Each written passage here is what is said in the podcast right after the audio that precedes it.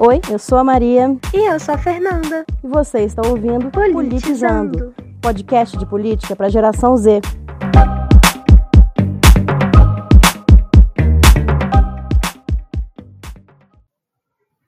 Oi, gente. Bom dia, boa tarde, boa noite para quem esteja escutando. Oi, Maria. Oi, Fernanda. E aí, como é que a gente tá hoje? Estamos bem? Uai, a gente tá feliz, né? A gente tá tendo uma semana boa no Brasil. O Bolsonaro tá triste, logo eu tô feliz. é bem simples a matemática. E você viu que o Bolsonaro já colocou o rabinho dele entre as pernas, né? O Lula deu um latido, um único latido. Hoje o Bolsonaro já não questiona vacina, já gosta do uso de máscara, já virou outra pessoa. Ai, gente, achei o áudio. Daqui a dois meses ele tá, sei lá, se assumindo comunista, né? Como as coisas mudam. Ah, pois é, pois é. O Bolsonaro tava. Então, agora a situação eu acho que pode começar a mudar. Por isso que eu tô animada, assim. Não sei, não me arrisco a dizer quais serão as cenas dos próximos episódios. Mas finalmente o Bolsonaro tem um rival. Assim, um rival à altura dele. Porque o Lula já estava livre há muito tempo, mas estava livre e, e condenado, né? Livre e ladrão para pra, as pessoas do mundo, né? Agora já começa a mudar um pouco de figura. Eu acho que vai demorar um pouco até ele conseguir reverter a fama dele, conseguir fazer as pessoas entenderem o que, que aconteceu, porque não é simples comunicar politicamente, não é fácil. Mas ele se fortalece muito, né? E começa a rivalizar. Tanto é que a gente observou de ontem para hoje o Bolsonaro dando uma encolhida, né? Dando uma recuada. Com certeza, com certeza. É, cara, é, é difícil, igual você disse, até ele conseguir mudar uma imagem dele, porque no Brasil, na política, né, desde que a gente começou, desde que você começou a me explicar as coisas na política, eu comecei a perceber que tudo é, tipo assim, muito uma opinião pública e todo mundo concorda, mas beleza, de onde surgiu essa opinião? Quem disse que ele, o que, que ele fez o que, que ele não fez? Então, realmente vai ser muito complicado mudar dessa situação, mas é, assim, uma luz de esperança do Bolsonaro, né? Sei lá, fazer alguma coisa útil, pelo menos. É, pois é, pois é. Você, mas você, sabe exatamente o que aconteceu com Lula? Qual que, o que que tá pegando com Lula? Assim, eu lembro de, de bastante coisa de um episódio que a gente gravou, né? Que a gente falava sobre isso, sobre por que, que as pessoas não gostam da Lava Jato. Então, eu sei sobre a questão do processo dele, né? Não sei muito dado, tenho uma cabeça meio assim de velho, mas eu entendi o que estava acontecendo e sei que o maior problema é, não foi, tipo, do que, que acusaram ele, mas foi do, do julgamento em si que foi meio que uma palhaçada, né? Pra não dizer uma palhaçada completa, porque quem tá julgando não devia estar tá julgando nada. Teve troca de informação de um jeito completamente absurdo e ridículo. Então, mas isso são duas coisas que eu acho que vale a pena a gente ressaltar aqui, tanto para você quanto para quem tá ouvindo a gente. É, tem duas, duas coisas absurdas acontecendo paralelamente nesse, nesse julgamento. A primeira coisa é, imagino que você já deva ter uma ideia, que a gente andou conversando sobre isso, mas talvez quem está ouvindo a gente não. A primeira coisa é o que aconteceu essa semana, né? Que desde o início do julgamento, a equipe de defesa do Lula e o próprio Lula tem dito o seguinte: esse cara, esse Sérgio Moro, não tem por que estar me julgando. Se eu cometi esses crimes aí, desse sítio de, de Atibaia e desse apartamento no Guarujá, tanto Atibaia quanto Guarujá são no estado de São Paulo. Então, não tem por que o Sérgio Moro, que é um juiz de vara municipal né, de Curitiba, estar julgando este caso. Só que o Sérgio Moro ele tinha feito é, um malabarismo para poder ligar possivelmente o caso do Lula às acusações é, de corrupção na Petrobras, porque essas sim, eu não lembro exatamente porquê, mas essas sim eram julgadas em Curitiba, porque alguma coisa aconteceu lá e acabou para o Sérgio Moro julgar, entendeu? Eu não vou lembrar o que, mas é irrelevante. Fato é que essas ações da, da Petrobras estavam sendo julgadas em Curitiba. Agora, é, o juiz, o, o, Supremo Tribunal Federal, está é, tá chegando a esse entendimento de que realmente a equipe do Lula estava certa desde o início e que não era para o Sérgio Moro estar julgando ele. E aí isso já levanta um tanto de suspeita, porque assim, por que, que esse cara fez isso tudo para poder ele mesmo julgar o Lula, sabe?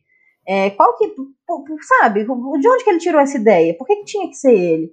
E aí, aí vem um outro ponto. Aí só por isso o julgamento dele já foi anulado, porque eles descobriram que eles não conseguiram achar nenhum vínculo sólido entre esses casos de, de do Guarujá e não sei o que, do apartamento do sítio, e a Petrobras. Então por isso anularam o julgamento do Moro. E aí começa se aí vem outro ponto, né? Que o outro ponto é isso que a gente está falando de que teve isso que você mencionou, inclusive, de que teve conversas indevidas entre o Sérgio Moro e o procurador, que é né, quem estava acusando o Lula, que é o Deltan é, Delanhol. É, Dallagnol. Não sei, sempre erro o nome desse cara. Ouvinte, se você me ouve, você já sabe que eu erro o nome desse cara. E aí é isso aí, eu vou errar o nome desse cara. E aí tem esse ponto desse, desse negócio, desse conluio entre a, entre a procuradoria e o juiz. Só que essa parte aí, isso não foi a julgamento essa semana. Mas quando você liga esses pontos, meio que parece super dar a entender, fica bem óbvio que ele estava fazendo, ele queria ficar com esse caso porque o caso não era sólido. Tipo assim, tinha que haver alguém que estava disposto a fazer conluio com procuradoria para poder tentar fazer o caso ficar mais sólido para ele conseguir ser preso. E o, o Moro, imagino que ele devia ser um desses membros da classe média raivosa que odeia o Lula e é porque Lula é ladrão. E ele queria ver o Lula preso, ele queria fazer a carreira dele, ele foi atrás. Só que isso não tem nada a ver com o que o Supremo Tribunal Federal é, chegou à conclusão essa semana. Por quê? Porque houve perícia do celular do Moro. Essa perícia foi inconclusiva, se não me engano. É, então não, não puderam nunca atestar a autenticidade daquelas mensagens obtidas pelos hackers. A defesa do Lula tem essa linha de que ah, é, o julgamento foi feito pelo juiz errado e essa linha deu, deu certo. Agora esse caso pode ser rejulgado de novo. E o outro ponto era esse negócio de que teve conluio entre, entre o juiz e, o, e a procuradoria. Mas aí a defesa do Lula ainda está tentando provar que essas mensagens são autênticas. Eles estão com uma, uma, equipe trabalhando nisso, entendeu? E posteriormente, imagino que se eles obtenham provas, eles processam o Moro, entendeu? O, aliás, o Estado deveria processar o Moro, né? É, porque ficaria provado que se as mensagens forem verdadeiras, a gente vê que teve essa conversinha que foi uma conversa totalmente suja, sabe? Agora é uma questão de falta de, de evidências, de provas, né? Aí a gente está na base do achismo. E se eu for falar o que, que eu acho, imagino que o que todo mundo né, que acompanha. Cara, parecia ser muito autêntico, os diálogos são muito autênticos. O Sérgio Moro ficou no, num rabo preso ali quando saiu, que ele falou: ah, é, mas não é, se for, não foi, mas se for verdade, não foi isso que eu quis dizer. Tipo, e aí isso só prejudica o cara, tá ligado? Então pairam várias e várias e várias dúvidas sobre esse negócio aí do sobre o Sérgio Moro mesmo, sobre quais eram as, intenções desse cara. E é engraçado que eu estou fazendo também, eu estou dando uma olhada na blogosfera bolsonarista, e desde que o Sérgio Moro pediu demissão é, como ministro, né? Porque o plano era, imagino para o Sérgio Moro que o plano dele ou era chegar à presidência ou era chegar a ser ministro do Supremo Tribunal Federal. E como a gente já conversou aqui, este é um cargo por indicação, quem indica é o presidente. Toda vez que alguém aposenta ou alguém morre, porque juiz do Supremo é um cargo vitalício, né? O presidente que está em exercício nesse momento tem que escolher um, ministro do Supremo. E tinha uma pessoa para aposentar esse ano, tanto que aposentou e veio um ministro indicado pelo Bolsonaro. Mas, provavelmente, o que ele estava buscando era isso, uma indicação para ele ser ministro do Supremo, entendeu? Ou então sair para presidente, mas imagino que isso estava depois na carreira dele, no plano de carreira dele. Enfim, quando acontece esse racha entre o Bolsonaro e o Moro, a blogosfera bolsonarista agora odeia o Moro, entendeu? Então, é, tá uma situação muito engraçada em que absolutamente ninguém assim tá defendendo, poucas pessoas ainda defendem, ainda defendem o Sérgio Moro e tá ficando muito muito feio pro lado dele, sabe? E é engraçado ver esse pessoal agora se batendo, arrependendo, e tal, de, de, de ter feito campanha pro Moro, de ter achado que o Moro era o super-herói da nação. Ele tá saindo muito feio, muito, muito, muito queimado dessa história, sem o cargo que ele queria no Supremo Tribunal Federal, sem, pô, sabe, é, grandes perspectivas de concorrer a uma presidência com sucesso também. Ele tá saindo muitíssimo desgastado. É, eu lembrava mais ou menos dessa, dessa discussão, realmente não assim, né, eu vou mais pelo, pelas coisas que eu vejo na internet, pelo que, que você fala, mas não parece. Não, não fazia muito sentido ele estar tá julgando o caso. Mas aí, beleza, eu entendi. Só, eu só tenho uma pergunta. E aí entenderam que não era ele que devia estar tá julgando. e que foi uma coisa muito nada a ver. Então agora o processo ele vai, né, ele vai, tipo, dar continuidade, mas vai voltar do começo, né? Tipo assim, o Lula tava, sei lá, em terceira instância vai voltar para primeira e ser julgado por outra pessoa. Ou vai continuar da, da instância que ele tá, não sei. Não, então, a instância que ele que ele tá, ele já foi condenado, acho que faltava chegar na, não sei que instância que ele tava. Não, ele volta do início, sabe? E acho que, na verdade, há possibilidade de nem Tipo assim, teoricamente haveria possibilidade de nem começar um novo julgamento, sabe? Ele, ele vai pagar o julgamento e acabou. Mas é claro que a Procuradoria provavelmente vai querer voltar com o processo do Lula, afinal de contas é o Lula e o orgulho dele está muito ferido, né? Então é bem provável que ele. Só que agora, quando ele for rejulgado, eu acho que já muda muita coisa, sabe? Eu acho que já a coisa já muda de figura, assim, porque tá ficando muito feio isso que eles estão fazendo com o Lula. Tá ficando muito feio, muito feio mesmo. Assim, é um pouquinho difícil tentar separar uma opinião comum, assim, de todo mundo falar, ah, que não sei, ladrão, não sei o quê, e olhar isso e achar meio estranho todo o processo. Mas, tipo assim, você falou que não tem nada que. Tipo assim, o julgamento, ele é mais ou menos, talvez ele nem seja, né, condenado se tiver um novo julgamento em outro lugar. Mas, tipo assim, porque, tá beleza, vamos dizer que o cara, o Sérgio Moro, ele tava passando informação e tal. Ele foi ou não foi relacionado com o sítio de Atibaia o apartamento em, em Guarujá? Tipo assim. Então, o lance é, a acusação tá falando que tem. O juiz tem que decidir se ele tem ou não tem. E aí você tem que olhar para as provas e decidir. É isso que o juiz vai fazer, olhar para as provas e decidir. Só que parece, e aí eu tô falando que eu não li este processo. Tipo assim, eu não tive esse, esse empenho de ir lá e ler o processo todo do Lula para eu chegar à minha conclusão própria do que, que eu acho, se as provas indicam que é. Mas pelo que eu vi, não há, tipo assim, assinatura, porque é um negócio do apartamento que ele foi lá ver, entendeu? Aí o que a história dele é esse. Ele falou, eu fui nesse apartamento, eu vi esse apartamento. Mas eu não comprei esse apartamento. Aí o Sérgio Moro vai lá e fala que, ah, que tem uma escritura, que tem uma assinatura que está rasurada. Aí ele, ah, mas quem rasura? Eu não sei. Entendeu? É um negócio que tá meio vazio. Aí, tipo assim, primeiro que olhando pelo, sabe, essas minhas fontes indiretas, assim, que eu vou aprendendo, estudando sobre o processo, parece que o negócio é meio vazio. Agora, se a gente partir do pressuposto, e eu estou sempre partindo do pressuposto, que eu acredito nisso, de que aquelas mensagens são verdadeiras, você consegue ver que não é tipo assim, a Maria acha que não há provas suficientes para condenar o Lula. O Lula. O Mula é ótimo. Não, não coitadinho. coitadinho. É... Mas enfim, não é caso de. Ah, a Maria acha que não há provas para condenar, para condenar o Lula.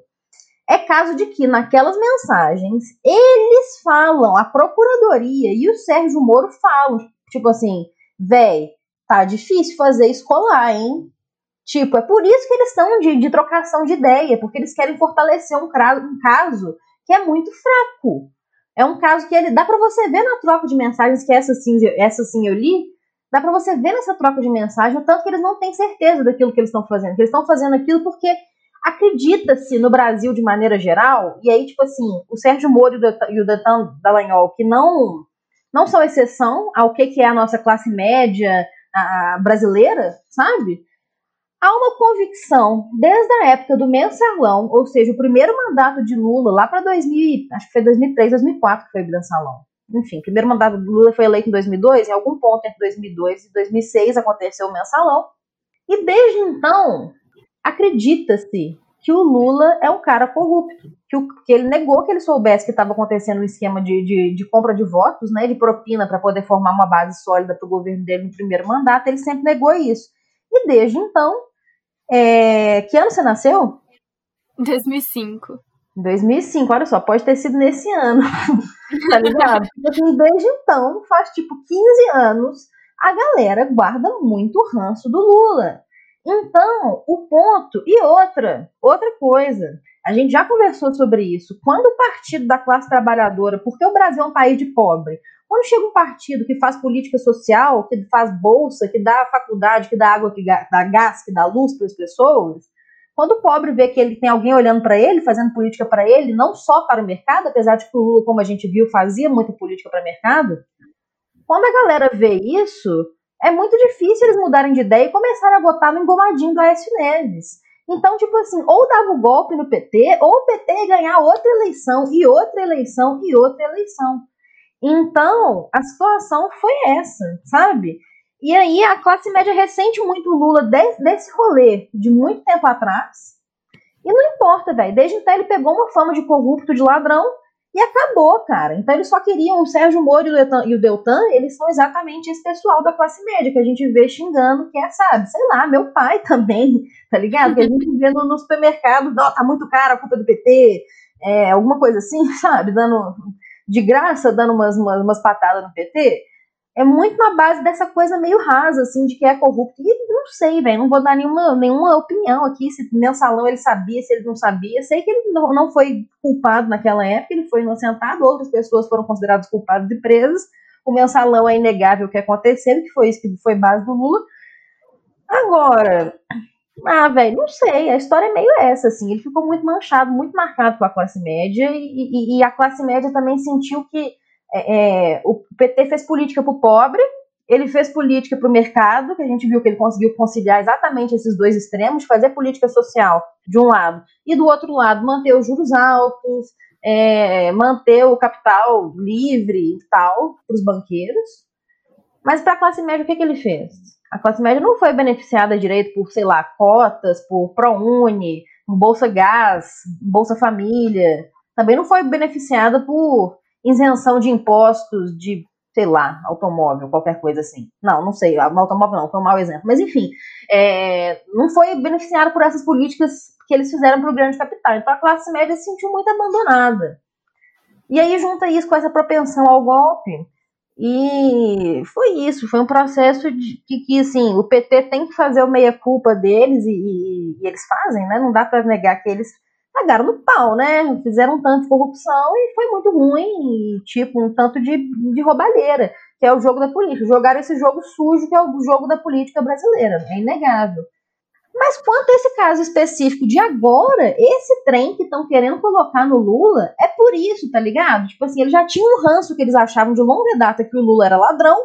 E aí, o, a, depois do, do, do, estardalhaço que foi 2013, junho de 2013, que foi um negócio muito impactante, muita revolta, Dilma se reelege em 2014, por cima de Aécio, com a margem estreita, mas reelege. E, tipo assim, no ano seguinte, tava dando Lula, as pesquisas estavam falando que o Lula ia ganhar a presidência. Então, isso foi a reação, meio que a reação tardia, a reação acumulada dessa classe média por todos esses anos que ela ficou engolindo o sapo do PT, num momento em que ou ela fazia isso ou ia ser Lula eleito de novo. E aí eles não podiam aturar né, essa figura nefasta que eles pintaram do Lula, sabe, analfabeto, cachaceiro, é, burro, ladrão, incompetente, entendeu? Não dava. Então, eu, golpe, foi isso. 2016 foi o ano em que isso aconteceu. Mas a história é mais ou menos essa. Cara, eu tava achando muito engraçado, assim, que eu, eu, eu tento não me comprometer, porque lá vai que, né, tudo é possível.